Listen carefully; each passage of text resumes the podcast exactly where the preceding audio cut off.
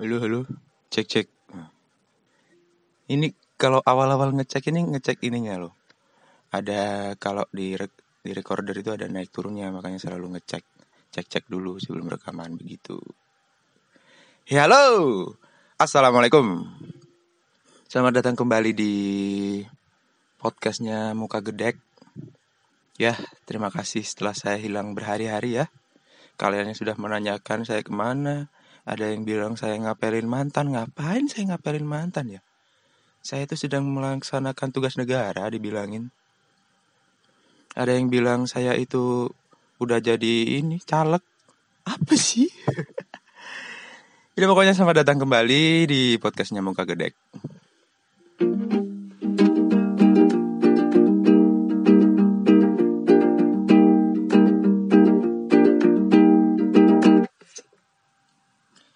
Untuk podcast yang kali ini sepertinya sedikit berbeda ya Karena Jadi kemarin itu saya ikut kegiatan Lalu komik katanya mau muncak Itu cuma terbit satu episode kan Episode 19 doang. Oh iya baru yang Buat yang baru gabung Jadi podcast Muka Gedek ini 15 menit itu untuk membahas komik katanya mau muncak Di IG-nya Muka Gedek Dan 15 menit kemudian Kita bicara dari pertanyaan para pembaca yang sangat tidak jelas itu. Tapi untuk kali ini sedikit berbeda karena itu tadi saya bilang saya cuma menerbitkan satu episode gara-gara saya itu membuat uh, sebuah persiapan untuk untuk kegiatan negara. Ush, tinggi ya ngomongan saya ya. Jadi nanti deh saya jelaskan untuk para pendengar muka gedek kita bahas komiknya dulu ya. Padahal komiknya cuma cuma empat panel, empat panel doang. Itu juga nggak jelas. Soalnya saya tuh mau membuat bom, membuat intinya itu di episode berikutnya, episode 20 ini kan cuma sampai episode 19 doang. Masa episode 19 isinya cuma kan seharusnya kita 15 menit nih bahas komik ya. Tapi kalau empat panel doang apanya yang dibahas? Jadi buat yang dengerin untuk kegiatan saya itu yang buat kelas inspirasi ini di skip aja ya. Soalnya ini nggak akan jelas. Buat teman-teman yang mau mendengarkan untuk tujuan penjelasan kelas inspirasi, ini di skip aja ya, mungkin sekitar 5 menit maybe. Jadi di episode 19 ini Pepes, Bendot, dan Heru ini udah sampai tempat namanya Jambangan. Jadi Jambangan itu kayak uh, mungkin nggak tahu ya saya itu artinya Jambangan itu apa kayak Jambang mungkin ya Jambang itu kan ini loh yang di di pipi itu. Masa Semeru ada jambangnya? Saya juga nggak tahu kenapa namanya jambangan. Saya nanya-nanya ke teman juga gak ada yang tahu.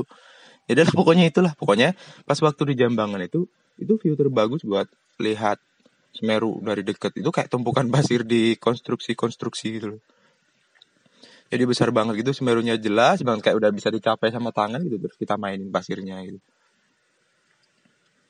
Itu doang itu doang ya episode 19 dari Muka Gedek Komik katanya memuncak. Oke saya akan menjelaskan ke mana saya hilang selama 2-3 hari ini. Dan gara-gara itu juga saya gagal bikin komik. Jadi begini ceritanya teman-teman. Saya itu mengikuti kegiatan namanya Kelas Inspirasi Lumajang jadi buat yang nggak tahu kelas inspirasi itu apa, jadi kita itu nanti kayak jadi relawan guru gitu loh ngajar di SD SD pelosok gitu kan. Saya awalnya sih ikutnya iseng ya. Saya ini tipe orang yang skeptis gitu, skeptis terus gampang negatif thinking, gampang merendahkan orang gitu. Saya itu tipenya seperti itu ya. Jadi saya itu bukan orang baik gitu, saya orang jahat. jadi waktu itu ya saya ikut kelas inspirasi kan. Saya baca-baca blognya gitu kan Ternyata kelas inspirasi itu ngajarnya cuma sehari. Terus dalam hati saya, dalam hati saya saya pikir kan ngapain ngajar cuman sehari doang ya. Kalau kalau kalian itu nggak nggak menimbulkan apa-apa. Misalnya kalian ngajar di sana ngajar matematika ya matematika lagi cuman beda gurunya aja. Kalian ke sana cuma ngeksis doang. Waktu itu saya berpikir seperti itu kelas inspirasi itu. Karena saya negatif thinking sama kelas inspirasi makanya saya ikut.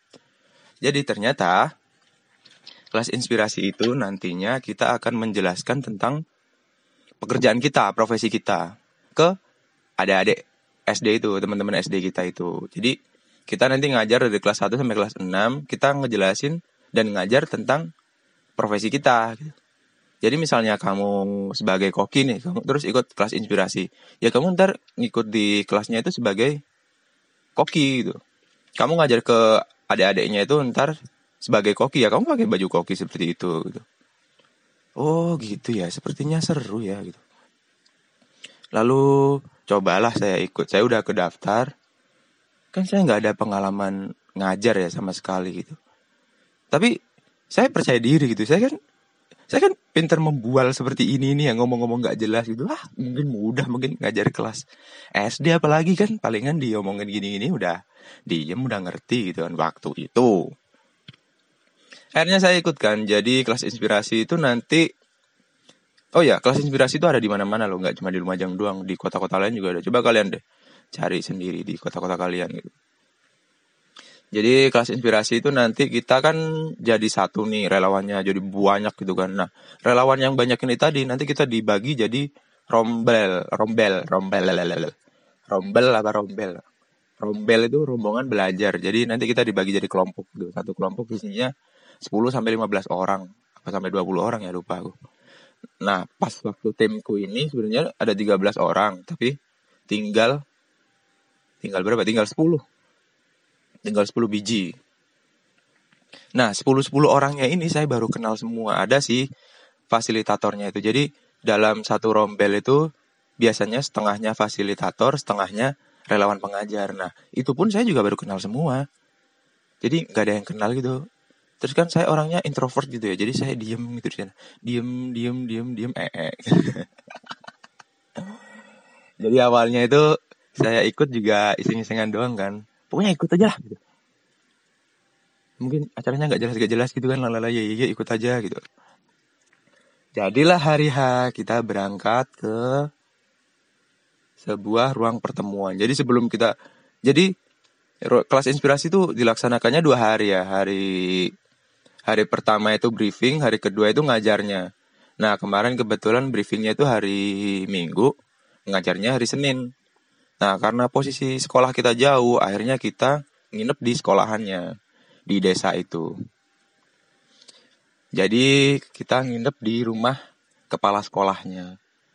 Kalau kalau kata teman-teman relawan sih itu kayak KKN.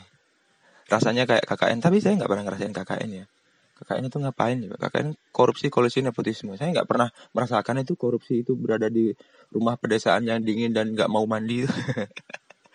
KKN ini ya, KKN kuliah ya. Nah, yang saya bilang tadi, saya itu orangnya skeptis, negatif thinking kan. Saya itu susah bersosialisasi dengan manusia. Saya lebih suka ngobrol sama batu, sama pohon-pohonan daripada sama manusia. Nah, 10 orang relawan ini orangnya aneh-aneh, teman-teman. Buat kakak-kakak yang mendengarkan dan mereka itu adalah tim saya, saya minta maaf ya sebelumnya. Jadi yang pertama itu ada yang cewek pendiam gitu kan. Ada yang kakak-kakak dari Malang itu songong banget bentukannya itu terus ada yang kakak dari dari mana ya lupa aku dari Madiun apa Terenggalek gitu itu sedikit sedikit melambai gitu ngomongnya gitu ada yang dari Lumajang juga. Itu orangnya kalau ngomong serak nggak jelas gitu. Saya tuh skeptis gitu. Saya tuh orang-orang ini ngapain ke sini nih? Mereka tuh ini pengen eksis atau sosokan nyari ini nyari liburan itu. Waktu itu ya. Terus tapi itu pandangan saya berubah seiringnya berjalannya waktu. Wes. Jadi hari itu hari kembali lagi ya ke hari minggu itu kita briefing dulu briefing ya gitu saya itu nggak kenal sama siapa-siapa gitu. Pun saya diajak sama waktu briefing ya buat ngejelasin metode pengajaran terus metode pengambilan gambar. Itu saya keluar diajak sama fasilitatornya buat ngopi di pojokan gang. Pinter kan itu kelas inspirasi. Saya tuh dapat inspirasi dari ngopi nggak dari briefing. Oke okay, fine. Lalu pas oh ya karena sekolah kita jauh kan akhirnya kita nginep kan yang saya bilang tadi nginep di rumah capseknya itu. Rumahnya gede guys. Bagus lagi. Terus ya pokoknya cukup lah buat orang 10 itu. Nah perjalanan ke sananya itu yang seru. Jadi Lumajang kan belakangan ini musim hujan ya. Mungkin di tempat kalian juga tiap sore itu di sini hujan. Hujannya itu hujan hujan hujannya deras nggak karu-karuan gitu. Terus kita perjalanan dong hujan-hujan. Jadi saya waktu itu kan berniat memberikan pengajaran berupa gambar gitu kan ke adik-adiknya gambar gambar ini gambar printing gitu kan jadi nanti oh ya saya di sana itu nanti sebagai tour guide asik tour guide jadi nanti itu rencananya si adik-adik kecil itu mau saya ajak keliling-keliling sekolah yang sudah saya tempelin foto-foto. Nanti foto-foto itu saya jelasin. Rencananya begitu. Ada gambarnya. Lalu kemudian saya itu mempasrahkan gambar itu ke teman saya yang kerja di printing. Buat ngeprint gambar saya itu tadi. Terus dia bilang, mesinnya rusak. Iya, itu udah hari hanya. Ya udahlah gitu. Terus saya nanti ngajarnya pakai apa ya? Akhirnya saya bawa laptop. Bawa laptop Bimo ini, laptop kesayangan saya yang sudah sangat tua, yang main game ngelak-ngelak terus, tapi baterainya awet. Pasti laptop kalian baterainya boros kan? Goblok emang kalian itu kalau merawat barang-barang elektronik ya. Lalu akhirnya saya bawa laptop kan. Terus saya bilang tadi, waktu berjalan itu hujan deras saya itu mau meneduh, tapi teman-teman rombongan itu lanjut aja kata mereka nanggung. Nanti kita nyampe sana maka, malah makin malam gitu. Ya ampun, saya itu panik ya. Ini nanti kesayangan saya basah gimana gitu. Hidup saya itu ada di Bimo ini, di laptop saya ini. Laptop saya yang cantik ini. Jadi waktu itu kami sempat berhenti, tapi mereka lanjut, kita tuh kerentas kan. Itu hujannya teman-teman, ya ampun ya helm itu kan pakai motor ya naik motor ya kita pakai jas hujan pakai mantel gitu kan saya itu pakai helm gak ada kacanya saya cuma pakai kacamata doang gitu saya itu mau pakai buff tapi buff itu dipakai kalau hujan itu kita nggak bisa bernapas di dalamnya. Kayak disumpel gitu mulut kita sama hidung kita. Pun kalaupun pakai buff itu nanti kacamata saya berembun. Kasihan ya orang yang pakai kacamata waktu hujan-hujan itu. Nggak pakai kacamata ini nggak kelihatan. Pakai kacamata ini kacamatanya kena air terus nggak kelihatan. Ya udah akhirnya saya pakai aja lah buat melindungi mata gitu. Terus wajah saya teman ya ampun kayak di aku puntur hujannya deras sekali besar besar kecil kecil tapi kenceng banget kita jalannya kebut kebutan ya. Mana jalannya? Waktu itu ke SDN Pasru Jambe. Eh berapa ya? 9 SDN Pasru Jambe 9 di pokoknya daerah Senduro di Lumajang lah. Lumajang Jawa Timur buat kalian yang nggak tahu ya. Jadi di perjalanannya itu kita kehujanan terus sampai kedinginan celana basah sempak basah ini ya kalau naik motor pokoknya badan basah semua pokoknya sempak gak basah itu aman gitu. Tapi ketika air itu udah menyelubungi sempak kita terus akhirnya basah itu rasanya basahnya dinginnya sebadan. Nggak tahu ya itu itu saya sih nggak tahu kalau orang lain. Kalau saya saya kehujanan nggak apa-apa pokoknya sempak jangan basah gitu. Tapi ketika sempaknya basah itu bakal kedinginan. Tapi ya puji Tuhan ya, puji syukur alhamdulillah kita itu nggak sakit waktu hari H, nggak tahu setelah hari H. Jadi kita nyampe di rumah Pak Kepseknya itu sekitar jam jam berapa ya? Jam jam 6 maghrib maghrib gitu. Terus ada yang mandi lah, ada yang bala. Saya itu rencananya nggak mau mandi ya. Terus orang-orang itu, relawan-relawan itu katanya itu dingin di sana nggak mau mandi aku gitu. Nyatanya mandi semua saya yang mau saya yang rencana mau mandi malah nggak mandi dingin. Nggak kuat hamba padahal saya ini orang orang lumajang ya malah nggak kuat. Nah kemudian ketika udah kita kan udah mulai kenal kan ya mulai dari briefingnya lalu perjalanannya bareng-bareng itu. Setelah itu di rumah Pak Kepseknya juga akhirnya kenal tuh orang bersepuluh itu. Sembilan sih yang terakhir itu yang mbak-mbak dari Bojonegoro itu terakhir datangnya malam-malam. Nah akhirnya dari situ kita mulai mengenal satu sama lain gitu. Oh ya ini catatan ya kan. Saya itu orangnya mesum ya. Udah mesum terus caper gitu sama orang gitu. Terus sama cewek itu gatel gitu kan. Tapi waktu ikut kelas inspirasi teman-teman, saya itu nggak bisa seperti itu itu. Ketika mengenal mereka ya, mereka mulai cerita-ceritakan alasan datang ke sini gitu mulai dari mbak-mbak yang songong kakak yang sedikit gitu nadanya gitu saya mulai percaya sama mereka saya mulai kagum sama mereka ternyata jiwa relawan mereka itu tinggi gitu. akhirnya sifat saya yang gatal-gatal itu nggak ada di sana serius nggak ada. Saya sama sekali nggak ada mau mendekatin cewek di sana. Saya itu benar-benar kayak ini ini benar benar-benar wahyu dari Tuhan itu buat saya menjadi relawan di SDSD waktu itu ya saya saya benar-benar nggak ada pikiran buat ke sana gitu kan. Modus-modus gitu kan kan waktu berangkat dari rumah saya ada pikiran kan lumayan lah modus gitu kan. Bisa nginep sama cewek-cewek gitu kan. Tapi ketika ketika udah nyampe sana beneran udah kenal mereka mereka ngomongnya gimana itu mereka tuh bener-bener kayak pure 100% relawan gitu. Jadi tuh saya saya kayak mau menodai mereka dengan modus saya itu saya nggak mampu gitu. mereka itu terlalu suci hatinya. Mereka tuh bener-bener 100% relawan. Nggak kayak saya yang ikutan iseng-iseng dan nggak sengaja masuk gitu. Nggak sengaja nggak sengaja lolos gitu. Mereka itu bener-bener niat dari kota lain gitu. Dari luar kota. Naik bis malam-malam bela-belain. Mereka kerja loh cuti mereka itu. Cuti itu nggak dibayar loh teman-teman. Mereka itu nggak ada perjalanan dinasnya. Mereka ke sini pakai uang mereka sendiri. Gila apa ya? Itu kalau nggak relawan beneran tuh udah eh -e itu di jalan itu. Aduh ya ampun. Saya tuh nggak habis pikir ya saya benar-benar kagum sama mereka. Saya akhirnya itu saya nggak mau buat nggak nggak ada niatan buat ngemodusin mereka gitu. Akhirnya saya tuh jatuhnya ya kagum. Kagum aja keren aja mereka itu bisa mau ngurusin kayak gini gini gini gini gitu. Nah itu pandangan negatif saya yang kemudian terpatahkan kan tentang orang-orang itu. Akhirnya saya tuh dapat dapat ilmu ya tentang don't judge the book by the cover itu don't judge the cover by the book. Apa sih pokoknya itulah. Jadi jangan menilai orang dari luarnya lah. Saya tuh sering nilai orang dari luarnya. Saya beli buku aja gara-gara covernya biasanya. Nah itu itu pandangan saya. Jadi saya itu orang jahat kan. Jadi saya itu memandang seseorang itu seperti itu. Tapi ketika di sana itu dipatahkan semuanya teman-teman jadi mbak-mbak yang songong terus mbak-mbak yang orangnya itu cantik ya pinter dandan kok kira itu nggak mau bal apa ngurusin begini-begini. Ternyata dia itu seorang penggiat relawan TIK di kota dia gitu. Pokoknya saya bener-bener apa ya speechless gitu sama mereka. Jadi saya banyakkan diam gitu di sana itu. Saya jadi orang yang pendiam itu saya itu takut salah gitu. Weh 17 menit teman-teman. Nggak apa-apa ya lebih ya. Ini kayaknya episode khusus episode ini panjang deh belum lagi pertanyaan-pertanyaan yang gak jelas di belakang itu. Oke lanjut lagi. Dari di malam itu saya mulai mengenal mereka kan. Ada yang dari Yogyakarta ke sini.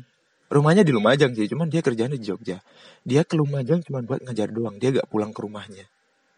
Keren gak tuh? Dia itu seorang konsultan pendidikan ya.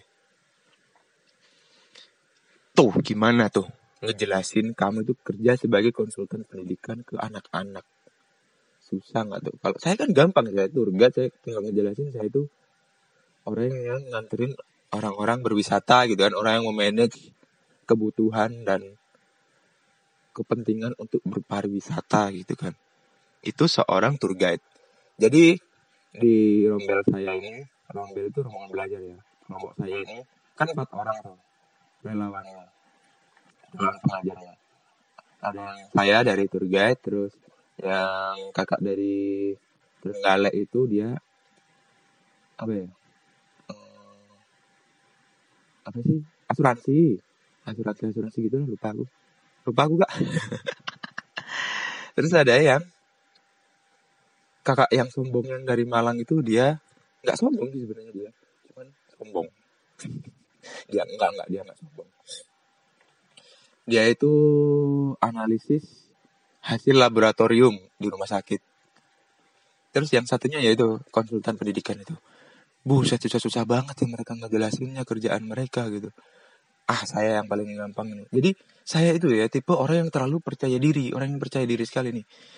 Kayak sekarang ini nih saya nggak nyiapin apa-apa. Gara-gara gambarnya itu tadi, gambar printing yang buat metode saya mengajar mereka itu kan saya nggak jadi bawa ya. Akhirnya saya bawa laptop. Di laptopnya itu ada gambar-gambarnya foto-foto saya ketika saya jadi guide gitu kan. Nanti saya tunjukin ya ini aja ke mereka gitu kan. Daripada ngeprint ngeprint gambar mending mereka saya ajak keluar kelas terus saya duduk-duduk di lapangan terus sambil cerita-cerita terus saya kasih gambar ini palingan udah selesai gitu doang kan.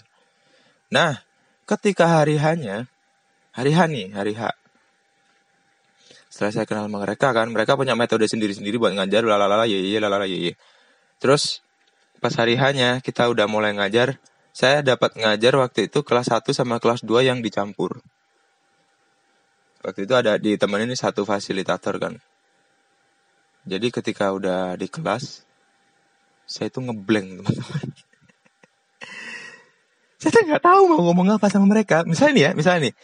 Saya ngomong kayak gini kan saya tuh saya tuh orang yang percaya diri sama bualan saya sama bacotan saya ini. Saya ini satu-satunya skill yang saya nggak perlu belajar itu bacot kayak gini ini nih jadi makanya saya itu percaya diri ketika masuk ke kelas mereka gitu. Soalnya ketika kayak saya ngobrol ini bahkan waktu kuliah ya waktu kuliah itu kan ada kayak presentasi gitu kan. Jadi saya kuliah di bahasa Inggris itu di bahasa Inggris itu banyak sekali presentasinya buat ngejelasin topik-topiknya itu kan. Nah kayak gitu kan. Saya tuh jarang pakai teks sombong saya. Iya sombong. Soalnya saya percaya diri sama ilmu ngobrol saya yang nggak jelas ini tadi. Ilmu membual saya ini yang membuat orang lain orang lain tiba-tiba percaya dengan omongan saya ini. Saya tuh pengalaman saya ada di depan kelas itu itu presentasi di depan kelas. Lalu waktu di tour guiding juga gitu ngobrol di depan bapak-bapak dan ibu-ibu gitu kan ngobrol sama mereka pakai bahasa Inggris lagi. Percaya diri saya. Lalu bahkan di kuliah saya kan ada kayak kuliah mata kuliahnya itu namanya speaking. Jadi kita nanti bikin kayak drama gitu loh.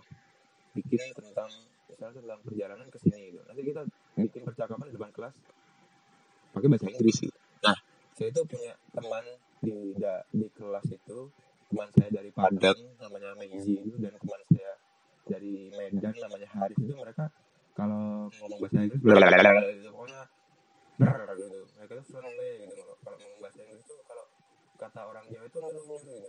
Mereka ngalir aja kalau ngomong gitu. Nah saya tuh paling suka kalau ngobrol sama mereka gitu. Saya tuh suka berkelompok sama mereka gitu.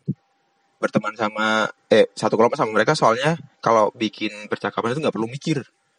Tinggal langsung aja pas di depan kelas kita cuma nentuin nanti kamu gini ya kamu gini ya. Langsung ngomong di depan kelas. Jadi kita nggak perlu bikin teksnya draft teksnya gitu. Kalau kelompok lain kan mereka bikin kan misalnya si A ngomong apa B ngomong apa itu ditulis di kertas itu terus diapalin itu kalau kita ya udah ngomong apa adanya aja di depan kelas itu nah saya tuh percaya diri sama gitu gitu bahkan itu saya sering jadi dulu sih saya sering jadi pembicara disuruh jadi ngisi materi di sekolah saya ya. Materi pramuka gitu kalau mereka ada ada kegiatan pramuka gitu persami gitu. Saya itu diundang terus disuruh jadi pembicara gitu. Padahal isinya ya saya cuma dongeng doang sih cuma cerita cerita doang sih. Jarang saya kasih materi. Kasihan mereka itu udah persami ya masih materi aja isinya. Dari situlah saya itu sangat percaya diri dengan tingkat keeksklusifan bacotan saya ini tingkat omong kosong saya ini. Jadi saya itu nggak nyiapin, nggak terlalu nyiapin lah buat ngajar di kelas SD itu satu dua tiga empat lima enam gitu. Pas ketika mereka eh, bareng mereka di dalam kelas, saya kan mulai ngejelasin ya. Jadi ada yang tahu nggak dengan pakaian kakak yang seperti ini gitu? Saya kan pakai pakai sepatu rapi, terus pakai tas pinggang, terus pakai HT, terus ganteng gitu kan. Ada yang tahu nggak kira-kira profesi kakak sebagai apa gitu kan? Fotografer gitu. Polisi. Polwan, polwan men, saya ketawa ngakak di sana tapi saya langsung berhenti ya mereka anak-anak gitu. Polwan ya ampun polwan. Ada yang jawab apa? Dancer. Astaga, mereka itu kebanyakan nonton sinetron kali ya. Terus ada yang koki, fotografer. Udah tadi. Saya tuh pengen kasar ke mereka, cuman nggak bisa. Akhirnya mereka ngomong ceplos-ceplos aja biarin aja gitu. Ada yang ngomong apa lagi ya saya? Tukang masak gitu. Lah kan sama sama koki saya gitu.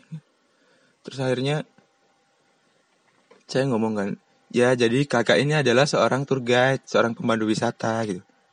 Krik krik krik krik gitu. Mereka tuh diem, diem, diem, bener-bener diem. Mereka nggak nanya tour guide itu apa ya kak gitu.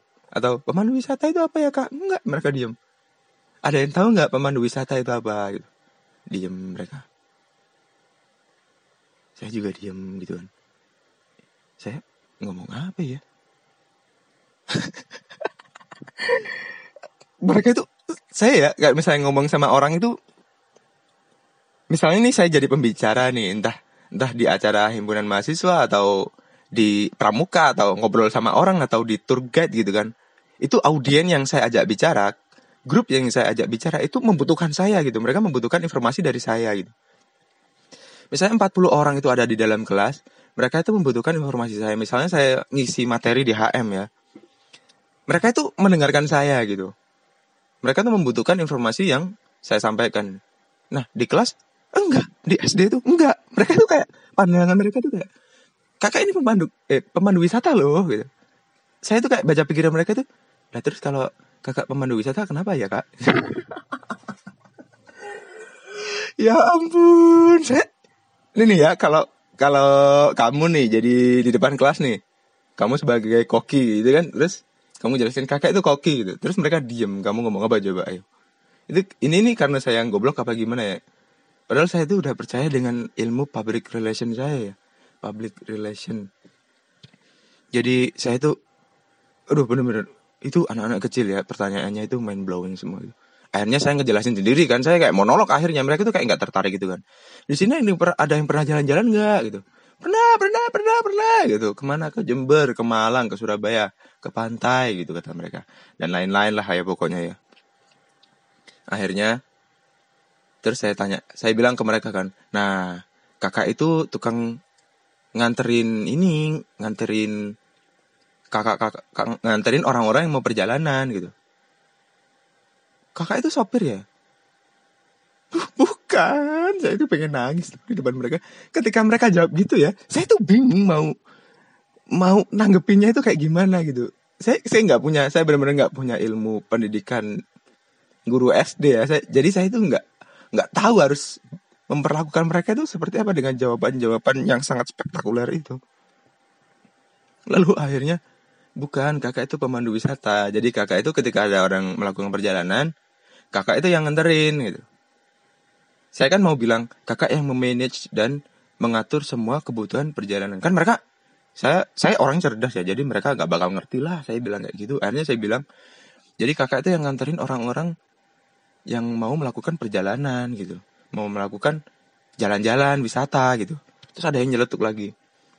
Ngapain orang jalan-jalan dianterin kak? Iya ya.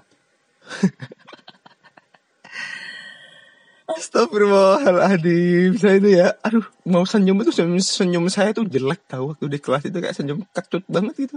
Saya tuh gak memprediksi jawaban-jawaban jawaban-jawaban mereka gitu. Kalau mereka nanya Orang jalan-jalan ngapain dianterin kak? Gitu. Saya tuh Saya tuh mau menanggapi dengan jawaban-jawaban konyol mereka juga nggak bakal ngerti. Misalnya saya jawab mereka ngapain dianterin kak? Ya biar nggak nyasar gitu.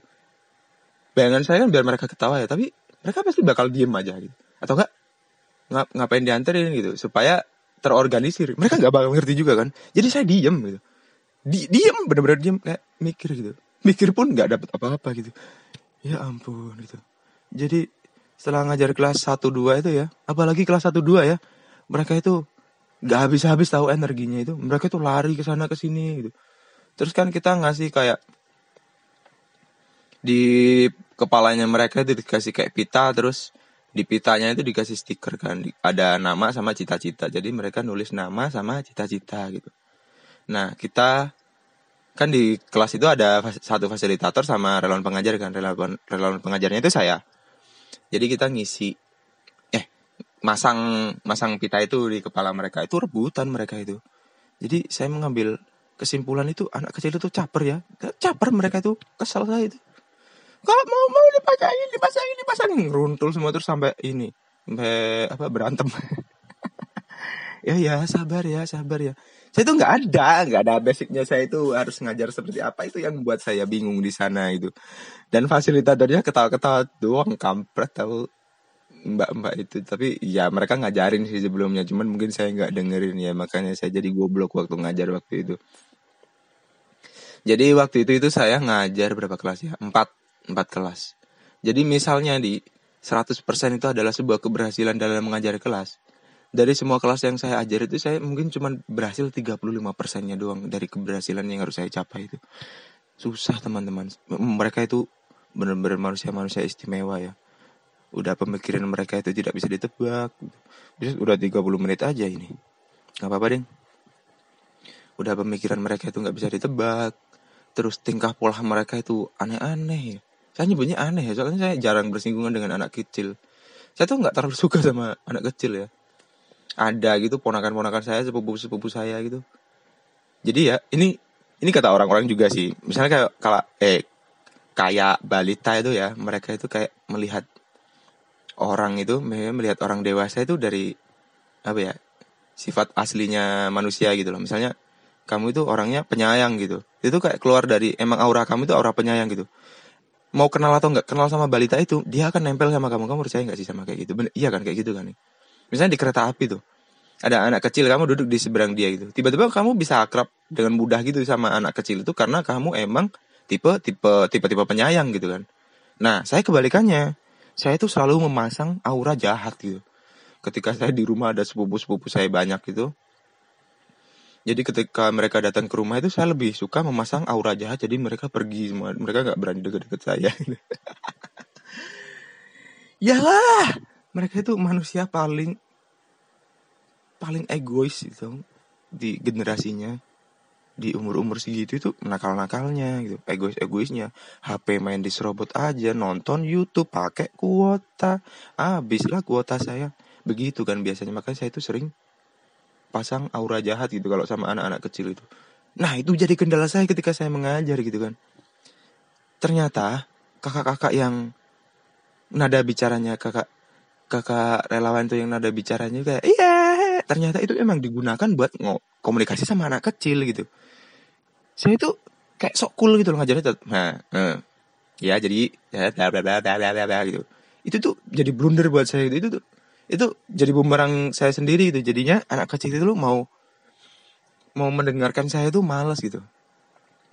Oh ternyata banyak pelajaran yang bisa saya dapatkan dari sini ya. Entah itu adalah cara mengajar atau cara berkomunikasi dengan anak kecil gitu. Itu susah susah beneran susah gitu. Dan apa ya kayak jiwa Barbie saya nyebutnya gitu ya nggak apa-apa ya kakak-kakak kelas inspirasi yang sangat terhormat. Saya nyebutnya itu kayak jiwa Barbie kita itu harus muncul kayak nama kamu siapa? Gitu. terus ke apa cita-citanya? Gitu kan. Terus kayak oh pintar. Gitu. Nah itu kayak lebih jadi orang yang yang cuek gitu kan. Saya itu kan orangnya cuek pendiam gitu. Introvert auranya jahat gitu. udah kayak iblis deh saya itu. Kalau hewan itu saya kayak kambing gitu loh kambing kambing gibas itu tau nggak? Yang besar banget itu yang kalau pas itu adha susah dipegang itu nah itu kayak saya itu kayak begitu kayak bawaannya pengen marah aja. Nah akhirnya di di kelas 1 2 itu saya kayak udah kalah gitu kan. Akhirnya saya kehabisan ide saya itu ajak mereka jalan-jalan keluar gitu. Ayo dalam hitungan ketiga harus udah jadi barisan gitu. Nanti kita jalan-jalan keluar ya gitu. Ya ya ya ya. Mereka akhirnya bikin kereta-keretaan itu kan itu pun rebutan mereka itu. Saya tuh nggak bisa bilang kayak hei kalian itu kalian itu sudah kecil seharusnya kalian tuh udah mengerti. Nggak bisa teman-teman nggak bisa kita bicara seperti itu kepada anak-anak yang umur umurnya segitu. Kita nggak bisa marah nggak bisa ngomong ngata-ngatain mereka gitu. Saya kan suka ngata-ngatain orang ya kayak ah, goblok gitu. Terus saya tuh orangnya terus terang ceplos-ceplos gitu ya. Misalnya orangnya goblok ya saya goblok-goblokin gitu nggak tahu sih itu salah apa bener sih kayak gitu. Salah ya? Nggak apa-apa deh kayak kalian nih kurang kerjaan banget mendengarkan ini ya. Lalu kemudian? Mereka tuh baris kan barisnya rebutan gitu. Mereka sampai ada yang nangis waktu itu waktu mau foto bareng itu ada yang nangis gitu. Saya tuh bingung gitu. Akhirnya naik kereta api tuh tuh tuh siapa hendak turun gitu kan. Hmm, kita akhirnya main-main sampai ke lapangan voli waktu itu kan.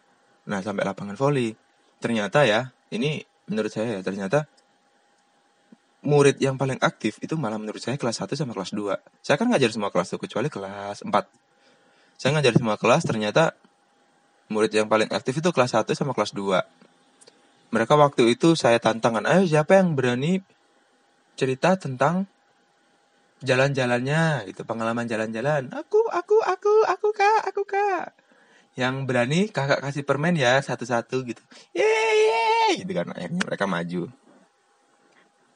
Lalu kemudian majulah satu-satu. Mereka maju tuh ambil ngeliat ke saya tuh senyum-senyum gitu kan. Mereka senyumnya kayak imut-imut itu. Tidak keimutan mereka membunuhku. Saya benci ini. Saya tidak suka melihat sesuatu yang imut gitu kan. Mereka melihat saya sambil senyum. Eh, eh, sambil giginya tanggal-tanggal gitu kan. Goang-goang gitu. Jarang-jarang gitu giginya. Ada yang ompong-ompong gitu. Eh, gitu. Terus mereka ceritakan. Ada yang jalan-jalan ke pantai. Di pantai ada apa aja? Ada ada perahu. Terus ada apa lagi? Eh, terus teman-temannya ketawa. Wah, di laut itu ada ombak, ada pasir, ada perahu itu kan. Itu saya kan pengen bilang itu pengen saya ceples kepalanya ya pengen saya tabok pipinya itu terus bilang kalau kamu ngomong sini sini maju ke depan gitu. Tadi disuruh ke depan nggak mau sekarang ngomong mulu di belakang gitu. Waktu itu ya saya itu benar-benar tapi saya nggak gituin saya nggak gituin saya diemin aja saya cuma ketawa hehehe gitu temannya yang di depan didengerin dulu ya adik-adik. Ya gituin doang gitu sok-sokan kayak apa ya kayak ramah-ramah begitu. Lalu ada yang cerita ke Jember gitu. Ke Jember ke rumah nenek. Terus di sana dimasakin telur gitu itu mereka itu ceritanya kayak begitu. Ya ampun kalian ini kalian itu bibit-bibit apa ya? Saya ini mau ngatain kalian cuman kalian itu masih kecil emang Ya ampun, semoga kelas inspirasi nggak nyesel ya dapat relawan seperti saya. Lalu kemudian itu kelas 1 sama 2 ya. Jadi mereka itu kayak aktif gitu. Mereka itu lebih ke show off gitu. Mereka tuh pengen menunjukin saya itu bisa gini, bisa gitu, bisa gini, bisa gitu. Berbedalah dengan kelas kakak kelasnya gitu. Jadi saya ngajar kelas 3 sama kelas Oh ya kelas 3, kelas 4 saya nggak ngajar. Kelas 3 waktu itu kalau kata teman-teman relawan sih itu umur-umur nanggung. Mereka tuh dibilang masih kecil banget itu nggak kecil, dibilang kelas besar itu mereka terlalu kecil. Jadi kayak separuh kelas itu masih anak-anak, separuh kelas lagi kayak udah mudeng gitu. Itu kelas kelas 3 itu itu kelas paling zong yang pernah saya masukin. saya saya nggak bisa nebak pikiran mereka itu ke mana gitu. Lalu kemudian pas ngajar kelas 4 itu rada fun sih. Mereka itu aktif gitu orang-orangnya. Mereka mau ngobrol di depan kelas, mau bicara di depan kelas. Dan saya jelasin saya sebagai pemandu wisata itu awalnya mereka nggak tahu pemandu wisata itu kerjaannya apa. Kemudian saya jelasin kayak teknisnya. Kakak itu yang nganterin misalnya kalian nih sedang study tour atau ada wisata ke sini. Nah itu kan di bisnya ada satu orang tuh yang ngomong-ngomong. Nah kakak itu sebagai itu gitu. Dan mereka oh kakak itu gitu. Terus akhirnya ketika kelasnya udah selesai ya, saya bilangin ke mereka ada nggak yang pengen jadi pemandu wisata kayak kakak? Gitu. Ada ada. Ada yang ngacung gitu kan. Wah saya ngerasa berhasil di kelas 4 eh kelas 5 soalnya menurut saya mereka itu ngerti gitu. Ada yang nakal juga sih. Ada yang cewek kelas 5 itu ya kayak meremehkan saya gitu. Dia cantik sih kecil-kecil cantik gitu. Kayak teman saya gitu. Ya jadi keinget kan. Skip Lalu saya itu bingung gitu. Misalnya ya, dalam saya kan selalu mengajak mereka keluar kelas kan. Mengajak mereka keluar kelas lalu saya praktekin lah gimana saya itu sebagai seorang pemandu wisata gitu. Misalnya saya itu ngejelasin di kanan Anda ada ini, di kanan kiri di kiri Anda ada ini bla bla bla bla bla gitu kan. Nah, ketika saya bikin kereta api kereta apian itu, terus kan saya kumpulin di lapangan volley itu kan itu tuh ada satu siswa yang duduk di pojok gitu. Mereka mojok terus nggak mau ngikutin kelas. Itu tuh saya bingung saya, saya harus apa gitu kan. Itu kalau ada kayak gitu gimana ya? Kakak-kakak mungkin ada yang bisa jawab ya. Bisa dimention nanti ke akunnya mau ke gedek. Jadi pas waktu itu ada satu orang yang nggak mau ngikutin pelajaran gitu. Saya juga bingung gimana ngatasinnya yang seperti itu itu. Hanya pokoknya saya ajakin terus lah saya bujuk terus saya kasih permen aja terus akhirnya di kelas 5 itu saya ngerasa berhasil sih ngajarnya saya ngerasa berhasil itu ngajar di kelas 1 2 sama di kelas 5 lalu kemudian di kelas 6 nih yang rada susah. Jadi kalau kata teman-teman itu kelas 6 itu mereka itu ngerasa mereka paling tua. Mereka udah ngerti sih diajak ngobrol yang sedikit serius itu mereka udah ngerti. Ngerti ngerti ini, ngerti itu gitu. Terus tapi ini nih mereka ngeselin. Masa saya lagi ngejelasin ya. Terus ada yang bilang, "Oh, saya suruh maju ke depan kan." Terus mereka bilang gini coba. "Oh, cuman maju gitu doang aja, Pak." Pak maksa-maksa gitu. Buset, saya sakit hati, teman-teman baru kali ini ya ternyata saya merasakan sakit hati yang dirasakan oleh para guru-guru ketika mereka dibentak oleh muridnya. Aduh, saya pengen nangis rasanya. Makanya dulu waktu SMK, kelas saya kan nakal ya. Kelas saya ya, bukan saya. Kelas saya itu nakal suka banget ngelawan ke guru. Terus guru itu banyak kan yang nangis yang cewek-cewek itu. Ternyata seperti ini ya rasanya ya. Ya Allah, ujian saya. Akhirnya ya saya saya sabar-sabarin lah gitu terus apa ya mereka kalau yang kelas 6 itu kelas 6 itu kebanyakan ngelawan gitu. Terus saya gini siapa yang berani maju ke maju ke depan kelas buat cerita pengalaman jalan-jalannya? Ntar kakak kasih satu permen gitu kan. Terus ada yang nyelotok gini di belakang. Alah permen doang saya bisa beli sendiri di kantin. Buset. Saya langsung kayak terbang ke angkasa gitu kan. Ya ampun. Terus saya harus ngasih apa? Ngasih mobil apa motor? Saya juga mau kalau mobil sama motor. Jadi saya nggak habis pikir ya. Saya saya itu mungkin belum nemu lah metode yang paling tepat itu buat menarik perhatian dan fokus mereka itu 100% ke saya. Itu sih saya merasa. Jadi kan keberhasilan saya kan 35% ya. Itu pun belum setengah dari berhasil. Jadi saya merasa gagal sih kemarin. Tapi nggak apa-apa lah ya. Orang masih pertama ini. Lalu kan relawan yang lain kan pekerjaannya lebih ribet-ribet ya. Tapi mereka ketika saya perhatikan mereka di dalam kelas itu kelasnya lebih rio gitu, lebih rame, lebih asik gitu. Mereka itu bisa membawa gitu, membawa anak anak-anak murid-muridnya itu gitu. Membawa suasananya supaya mereka tetap fun, tetap seger gitu. Ya, ya udahlah ya. Yang penting mereka bisa ngedengerin omongan saya aja. Saya selalu menanamkan kalian itu harus berani ya. Jadi kalau kalian ngomong di depan kelas itu pokoknya kalian berani gitu. Masalah kalian benar atau salah itu urusan belakangan. Yang penting kalian berani. Oke, okay? oke okay, gitu. Lalu ya udah ya kakak akhiri kelas ini. Kita ketemu di lain waktu ya. Nanti kalau mau main-main sama kakak main pas main pas istirahat aja ya gitu. Iya kak. Gitu. Oh ya sebelum kakak mengakhiri kelas ini, kakak boleh minta foto bareng nggak? Boleh, boleh, boleh. Akhirnya foto bareng kan. Foto bareng pun itu mereka rebutan kan duduk di sebelah saya gitu.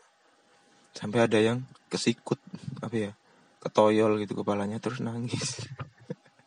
nangis terus saya ngapain saya nah nindung nindung nindung kan enggak saya nggak tahu gimana cara ngediemin mereka yang kayak begitu gitu ya ampun Astagfirullah, saya itu geleng-geleng terus tahu di sana itu sebenarnya cuman saya senyum aja pokoknya senyum saja saya kan ganteng ya. Jadi saya senyum aja biar makin ganteng gitu. Lalu pas istirahat akhirnya mereka nagih kan. Kak, ayo kak main, kak Apip, kak Apip main gitu. Akhirnya kita mainlah volley di lapangan volley. Ada satu orang tuh yang jago dari mereka, gendut kan dia jadi dia tuh nyemes nyemes terus gitu. Terus kan kita awalnya main satu lapangan full ya. Karena banyak kan yang nggak bisa akhirnya kita main passing aja. Kayak deket-deketan doang itu loh main passing kecil-kecilan gitu. Nah si anak yang gendut ini aku lupa yang jago main volley ini tiba-tiba nyemes cepret kena depannya tepluk katanya. Cepret gitu kan. Uh kencang banget itu si bocah nyemesnya terus si anak tadi yang kena cemes itu pas kena wajahnya pas banget di wajahnya. Terus dia diem. Diem tiba-tiba air matanya mengalir. Hehe eh jangan nangis aku bilang gitu kan. Dia nggak nangis. Wah wah nggak gitu. Dia cuman gitu nangisnya. Saya panik kan. Terus gurunya nyamperin. Itu kayak kesalahan saya tahu ngajak mereka main terus ada yang nangis gitu saya jadinya canggung gitu kan. Eh jangan nangis ya jangan nangis. Udah ya. Minta maaf dulu kamu sini. Iya maaf ya nggak sengaja. Tuh kan dia nggak sengaja gitu. Tapi gimana nggak sengaja orang dia nyemes kayak begitu? Jadi apa ya susah banget tau ngelawan anak-anak kecil itu. Jadi sekarang respect saya kepada guru SD guru-guru SD itu sangat tinggi sekali ya. Mereka bisa melewati hari-hari seperti itu. Setiap hari saya satu hari aja capek rasanya. Apalagi mereka yang kerjaannya tiap hari ya jadi itulah ya. Keren banget tau mereka itu. Nah kakak-kakak relawan yang dari kelas-kelas lain itu ternyata mereka itu lebih rela dari saya lebih ikhlas lebih lebih ikhlas lah. Menurut saya lebih ikhlas sih kira-kira ikhlas itu akhirnya si anak-anak kecil itu nangkapnya juga ikhlas itu nggak kayak saya kan. Saya kan cuma iseng-iseng modal iseng-iseng doang ya. Saya kan orangnya orang-orang jahat orang pengecut gitu kan. Pengen main di belakang layar gitu kan supaya terkenal gitu. Tapi buat orang-orang ini mereka keren-keren banget itu. Ada yang ikut ini kakak yang dari Trenggalek itu malah ikut lebih dari eh 8 kali atau berapa gitu. Pokoknya dia udah banyak kali ikut gini-gini itu ikut itu relawan pengajar relawan pengajar gitu. Ada yang dari luar kota jauh-jauh ke sini itu itu buset itu benar-benar main blowing saya tahu. Ternyata sifat eh apa pandangan saya tentang mereka pandangan negatif saya tentang mereka itu dipatahkan semua dengan keikhlasan dan kerelaan mereka buat menginspirasi teman-teman adik-adik di SD SD di pedalaman gitu di pelosok-pelosok gitu. Salut lah. Salut sama kelas inspirasi juga. Keren banget. Keren keren keren. Terus persaudaraannya juga ya. Itu keren sekali saya. Sampai sekarang masih salut sama mbak-mbak itu ya. Padahal nggak kenal sama saya. Cuman saya itu dianggap kayak saudaranya sendiri. Diajarin ini itu diajarin metode ini itu gitu kan. Pokoknya keren banget lah Terus saya lihat sepertinya mereka juga KO semua ya setelah ngajar banyak yang sakit. banyak yang beli obat, banyak yang bed rest, saya juga sakit. Ini saya sebenarnya sakit loh, cuman saya itu kalau sakit nggak kayak orang sakit itu. Saya itu tipe orang yang cepat sembuh kalau sakit. Jadi makanya kalau sakit itu sok-sok oh, sakit gitu. Jijik ya. Iya saya juga jijik sama diri saya sendiri. Oke itu dia buat kakak-kakak relawan kelas inspirasi Lumajang 5 yang mendengarkan ini. Terima kasih sudah menginspirasi adik-adik dan teman-teman semuanya. Udahlah pokoknya Tuhan lah yang balas kebaikan kalian itu ya. Kalian tuh keren semuanya. Tak dari panitia, dokumentator, fasilitator, relawan pengajar yang bener. Kayak kan nggak bener ya. Itu semuanya semoga Tuhan yang balas kalian semua lah ya. Itu mau kalian jungkir balik dan segala macam. Pokoknya selama kalian peduli sama pendidikan di Indonesia itu keren banget. Sumpah keren banget. Saya harus pedulilah ya mulai dari sekarang. Itu dia review saya setelah mengikuti kelas inspirasi. Jadi buat kakak-kakak yang mendengarkan ini karena pengalaman saya yang saya bagi di kelas inspirasi bisa berhenti di sini. Dengerinnya karena di menit berikutnya itu ada pertanyaan-pertanyaan dari pembaca yang sangat tidak jelas sekali. Jadi terima kasih buat teman-teman kelas inspirasi, kakak-kakak, dan fasilitator, dokumentator, terminator, semuanya transformer itulah pokoknya yang semua yang tergabung di sistemnya kelas inspirasi dan pencetus dan segala macamnya. Semoga kalian diberi keselamatan dan kemudahan lah. Buat yang telah menjadi tim di Rombel saya, terima kasih banyak ya sudah menerima saya yang seperti ini. Semoga semoga itulah ya. Terima kasih buat teman-teman kelas inspirasi. Sesi yang kelas inspirasi saya akhiri di sini ya. Wassalamualaikum warahmatullahi wabarakatuh. Bye bye teman-teman kelas inspirasi. Terima kasih.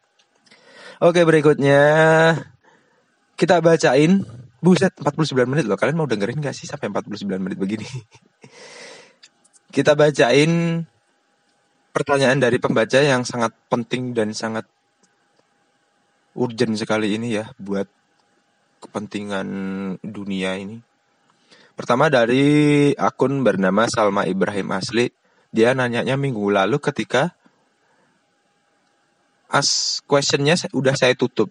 Jadi dia itu mahasiswa yang sangat cerdas sekali menurut saya. Ketika as question ditutup dia itu malah nanya ya. Pinter sekali dia itu.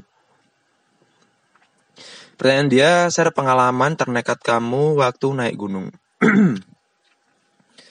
Jadi kalau misalnya yang naik gunung ke Semeru ke Semeru itu adalah termasuk pengalaman saya mungkin itu pengalaman ternekat ya. Soalnya ke Semeru persiapannya dikit bawa jaket cuma satu. Itu mungkin pengalaman ternekat ya. Kemudian pengalaman ternekat berikutnya dari saya adalah banyak sih tapi ternekat ya. Tapi banyak yang nekat kebanyakan saya naik gunung itu nekat sih. Ada banyak sih itu yang pertama. Yang kedua itu saya pernah naik gunung di Gunung Lemongan itu sendiri sendirian. Jadi saya solo solo camper gitu kan. Jadi awalnya itu saya nggak sendirian saya seharusnya itu ber berapa ya? Berombongan banyak. Jadi waktu itu ada kayak diklat sekolah saya gitu. Saya kan udah alumni saya udah kerja waktu itu ya. Saya lulus lalu saya kerja dulu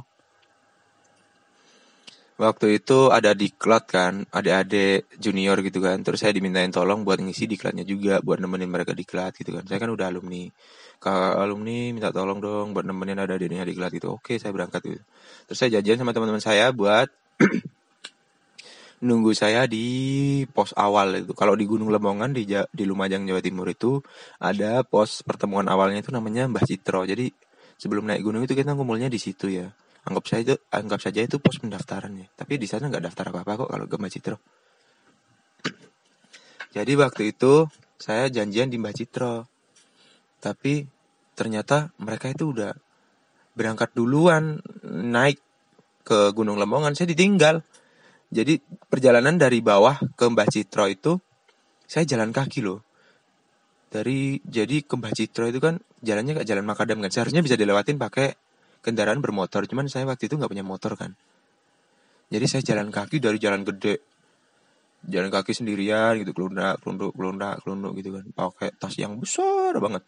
Terus habis itu jalan kaki ada yang jadi ke Mbah Citro itu ada kayak urban legendnya gitu loh jalan mau ke Mbah Citro itu ada letter S. Jadi letter S itu katanya ada hantu-hantunya gitu lah itu jalannya nanjak kan. Saya tuh jalan sendirian loh. Marip-marip itu malam-malam itu lewat situ.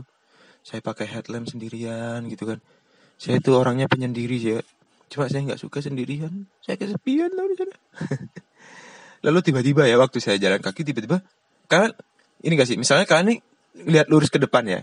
Lurus ke depan nih. Tapi kalian masih bisa lihat ke sekitar kan? Kayak kayak misalnya kalian lihat ke satu tujuan cuman di sekitar kalian kan masih kelihatan kan. Nah, saya waktu itu tiba-tiba di pojok kanan mata saya itu ada dua kayak mata gitu nyala gitu di atas pohon gitu. Akhirnya saya melihat ke sana. Ketika ketika saya melihat ke sana, si mata itu terus pergi gitu. Itu sumpah kampret banget itu. Saya langsung merinding, nggak merinding sih, badan saya kayak panas gitu. Dari ubun-ubun sampai ke tulang punggung itu rasanya anget gitu badan saya. Kaki saya jadi lemes gitu. Merinding sih enggak, lemes semuanya kepala saya yang belakang itu jadi panas gitu kayak apa sih otak kecil ini loh yang buat keseimbangan itu rasanya pengen roboh aja. Akhirnya saya diam bentar kan nenangin pikiran dulu akhirnya tetap jalan gitu. Itu sih yang ternekat saya yang kedua. Saya ke, nah, mendaki ke Gunung Lemongan sendirian. Mungkin saya bisa bikin cerita lain waktu aja lah ya itu panjang soalnya. Terus ternekat yang ketiga saya itu pernah ini ini nih eh, sedikit lucu ya. Saya itu pernah waktu itu udah semester berapa ya? Semester 6 kalau nggak salah waktu kuliah. Saya kan D3 ya, jadi semester 6 itu semester akhir gitu. Waktu itu kan udah ada skripsi ETA dan lain-lain gitu kan. Jadi pikiran tuh rasanya kayak jenuh gitu. Rasanya pengen pengen pergi aja, pengen refreshing aja. Akhirnya hari itu juga saya tuh memutuskan buat mau naik gunung sendirian ke Gunung Ungaran. Saya kan kuliah di Semarang ya. Saya pengen naik Gunung Ungaran sendirian. Saya udah siapin tuh. Jadi kan saya niat gak bawa tenda kan. Saya mau bikin bivak di sana. Saya bawa sleeping, saya bawa lain-lain yang ketika misal saya kedinginan itu saya masih hidup gitu loh. Intinya intinya nggak begitulah. Jadi saya naik Gunung Ungaran itu rencananya sendirian. Nah waktu di kelas, misalnya nanti sore berangkat nih, saya udah siap-siap kan.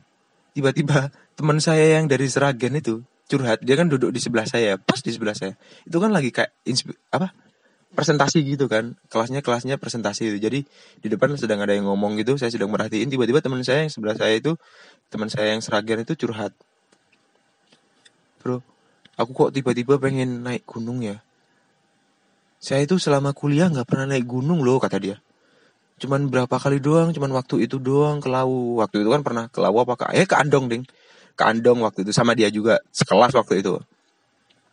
Cuman ke Andong doang. Saya itu pengen kayak mahasiswa-mahasiswa lain gitu loh, yang naik gunung rame-rame gitu sama teman-temannya gitu. Saya kan ada rencana buat naik gunung ya.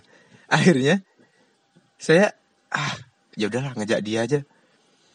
Kasihan dia nggak pernah naik gunung gitu. Masa saya naik gunung sendiri ngeliat ada orang yang pengen naik gunung sedangkan saya naik gunung sendiri kan saya kayak sombong gitu kan akhirnya saya gini bro jadi saya itu nanti sore mau naik gunung gitu. Hah? Beneran? Ikut dong ikut ikut ikut ikut kata dia. Ya udah ikut aja gitu. Terus ternyata dia itu cerita cerita sama teman-teman yang lain. Jadi tiba-tiba nih saya awalnya yang cuman mau sendirian kita jadi berangkat ke Gunung Ungaran itu bersembilan. Dan kita nggak bawa tenda. Dan waktu kita tidur malam itu hujan. Keren kan itu pengalaman ternekat sih waktu naik gunung. Jadi kita naik ke Gunung Andong nggak bawa tenda. Nggak boleh dicontoh ya? Nggak boleh dicontoh. Sama sekali nggak boleh. Terus pertanyaan berikutnya dari Indau 0201 kapan Min ngobrol langsung sama Bendot dan Herunya? Kalau Bendot masih di Lumajang ya. Hmm, saya masih sering ngobrol sama dia, tapi kalau sama Herunya, Herunya sekarang udah berada di Surabaya. Dia kerja di Indosat. Saya sih sering ngobrol sama mereka. Maksud kamu ngobrol di sini, ngobrol di podcast? Ya, mungkin ya. Kapan-kapan saya telepon mereka aja ya. Terus saya rekam, terus saya upload ke podcast. Nanti ya kapan-kapan ngobrol langsungnya sama Beno dan Heru. Ada lagi dari Sheila Masusita. Mas Masusati. Kenapa sih namanya muka gedek? Nih, saya nih nggak ngikutin podcast dari awal nih. Ah, jadi muka gedek itu, saya kan orangnya kan pendiam. Terus saya pemalu gitu kan. Jadi di bahasa Jawa itu ada istilah rai gedek. Rai gedek itu orang yang nggak punya malu. Jadi rai itu artinya muka. Kalau gedek artinya itu apa ya? Dinding bambu itu lo tau nggak? Dinding bambu yang dianyam itu namanya gedek. Jadi kalau di bahasa Jawa itu ada istilah rai gedek yang artinya nggak punya malu terus saya bahasa Indonesiain. Jadi muka gedek gedeknya nggak saya bahasa Indonesiain kan terpanjang. Masa muka dari anyaman dinding bambu kan kepanjangan ya. Jadi muka gedek. Saya pengen bikin karakter yang nggak punya malu, terus ngomongnya ceplos-ceplos kayak begitu. Saya kan orangnya pemalu, pendiam gitu. Jadi saya pengen membuat uh, karakter yang tidak seperti saya gitu opposite dari saya gitu saya lama susita makanya dengerin lah podcast podcast yang kemarin episode episode yang sebelum sebelumnya terus ada dari Mustaqim Art. Mustaqim art. Tanya apa? Dia nanyanya itu tanya apa gitu. Ini orang pinter banget ya sumpah cerdas banget. Dia itu disuruh nanya malah nanya apa? Terus ada lagi dari sahabat saya di Medan. Ini nih yang saya saya tadi bilang dia itu rival saya kalau di kuliah speaking gitu ya. Dia nanya kenapa buah alpokat? Nah kan dia itu juga nggak ini nih nggak nggak ngikutin yang kemarin-kemarin lagi nih. Jadi kenapa buah alpokat apokat ya menurut saya Alp alpokat itu kan dari bahasa Inggris ya. Kalau menurut saya itu namanya apokat a p u k a t. Saya itu suka buah apokat makanya saya pakai apokat jus apokat jus apokat itu kayak banyak-banyak enak gimana gitu. Kayak ada milky milkinya gimana gitu. Jadi itu sih saya suka sama buah apokat kejawab nggak? Jawab lah ya. Daripada ini jus tomat. Eh asam banget itu jus tomat. Jadi mending jus apokat terus ada lagi dari uh, dari titis dot am underscore. Desa mana itu min? Sejuknya saya sejuk ngelihatnya. Itu desa Pasru Jambe desa Pasru Jambe di Lumajang Jawa Timur. Jadi itu waktu saya ikut kelas inspirasi yang tadi saya jelasin itu ya. Emang sih tempatnya sejuk banget dingin. Terus di sana itu kayak mendung every time gitu jadi dingin banget. Sejuk gitu. Kalau saya punya rumah di sana mungkin saya tidur terus ya. Orang anget gitu. Saya punya sleeping bag saya punya hammock saya centalin di pohon itu saya tidur mungkin nanti terus-terusan di situ. Dari Rafidai Mansari, tips traveling low budget kak. Tips traveling low budget ya saya saya nggak tahu ya low budget itu kayak gimana. Saya lebih kalau saya itu traveling lebih ke gembel mode gitu ya. Saya suka ngegembel gitu waktu traveling. Jadi saya itu kalau tidur di mana-mana gitu. Di pom bensin di masjid di kosan teman gitu. Lalu ketika naik kendaraannya saya saya sebenarnya nggak suka naik motor. Karena pantat saya itu tipis ya. Jadi kalau naik motor itu sakit kalau naik motor lama-lama terus mati rasa gitu loh pantatnya. Tapi karena naik motor itu modal paling gampang dan biayanya paling rendah jadi saya sering naik motor juga sih. Kalau jalan-jalan travelingnya. Lalu kalau enggak ya naik bis. Saya tuh pernah ya naik bis keliling Jawa Timur. Ke waktu itu ke Surabaya habis dari Surabaya ke Mojokerto habis Mojokerto ke sidoarjo habis dari sidoarjo ke Malang. Dari Malang ke Lumajang itu dalam waktu seminggu. Saya muter-muter gitu. Nggak muter Jawa Timur juga sih. Ya di, situ-situ aja sih. Itu saya naik bis. Naik bis tidurnya di musola terminal di masjid di pom bensin di kosan teman gitu. Itu sih. Kalau saya sih tipsnya sih numpang teman gitu biar bisa lebih murah makanan saya biasanya bawa kompor sendiri makannya makan mie nggak sehat cepet mati terus dari Terry underscore destroyer ngapel keluar kota atau di rumah menyaksikan mantan nongol batang hidungnya bang apa sih Terry? Saya tuh nggak tahu maksud pertanyaan kamu yang ngapel keluar kota atau di rumah menyaksikan mantan nongol batang hidungnya bang. Di rumah menyaksikan mantan nongol batang hidungnya bang. Ini gimana? saya nggak bisa bacanya. Saya nggak ngapel keluar kota juga. Saya juga gak menyaksikan mantan. Saya ja, batang eh, hidung saya juga nggak keluar batangnya. Keluar upil nih sama umbel sama ingus nih habis kehujanan kemarin ada dari Rofi Kip Rofi KYP Mimin laki apa cewek laki mau kamu sama saya mau sini berteman dengan saya asik. Berteman aja dulu kali aja cocok. Dari Agus Wahyu P kemarin ikut acara apa? Kemarin ikut acara apa Min Sarimin? Agus.wahyu.p ikut itu kelas inspirasi itu. Yang kemarin ya yang barusan saya jelasin itu. Panjang loh ini sampai satu jam ini podcastnya. Terus dari kurus Bayuswa kapan Mimin mulai jual tas? Oh iya nih Miminnya masih sakit gak enak badan. Masih sakit biar kelihatan kayak orang sakit kan. Masih sakit Mimin nggak bisa jualan masih masih belum bisa beli kain. Oh iya ya, jadi muka gede jualan tas ya, jualan tas tos, tas tote bag, ada yang tote bag polos, ada yang desain kalian sendiri, ada yang desain eksklusif dari muka gede kalian beli ya, biar miminnya bisa makan. Oke itu tadi dari pertanyaan pembaca yang sangat penting untuk dibahas. Itu doang pertanyaannya. Kayaknya udah selesai sampai di sini aja deh. Oh iya ada kalau kalian minat sama kelas inspirasi itu tadi ya, kalian itu bisa nyari Instagramnya di tiap kota kalian. Misalnya kelas inspirasi Semarang gitu, kelas inspirasi Jogja gitu. Kayaknya tiap kota ada deh. Itu jalannya setahun sekali ya, tapi setiap kelas inspirasi itu gak bersamaan pelaksanaannya itu. Jadi kalian misalnya setelah dari sini bisa ikut yang sini, ikut yang sini, ikut yang sini gitu, ikut kota ini, kota ini, kota ini. Soalnya jalannya nggak bersamaan. Ada yang bersamaan sih, cuman ada juga yang nggak bersamaan gitu. Pokoknya kalian harus nyoba deh.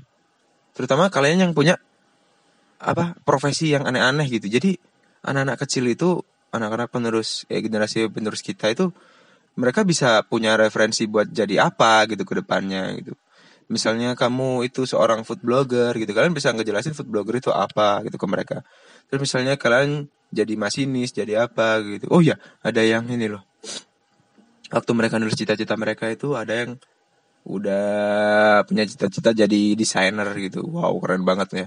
Ada yang jadi sepak bola pemain sepak bola kalau polwan dokter terus guru itu alah. Itu cita-cita template ya. Ya nggak ada cita-cita yang rendah ya. Semuanya itu keren itu. Terus ada lagi teman yang nulis seperti ini. Nama nenek-nenek terus cita-cita kerja. Buset saya langsung tertegun. Kerja men. Saya nggak pernah punya cita-cita buat kerja itu. Saya ngerasa kayak disindir tau sama mereka itu. Lalu habis itu ada yang nulis cita-citanya itu membahagiakan orang tua. Buset rasanya pengen nangis saya waktu itu. Cita-citanya apa dek? Membahagiakan orang tua gitu sama sama sambil sambil mereka senyum-senyum gitu. Membahagiakan orang tua. Iya ya saya nggak kepikiran ya membahagiakan orang tua itu bisa jadi cita-cita ya. Wow keren sekali. Pokoknya kalian harus cobalah. Kalian harus coba ikut kelas inspirasi. Gratis kok. Tapi saran saya ikut kelas inspirasi yang di desa-desa aja ya.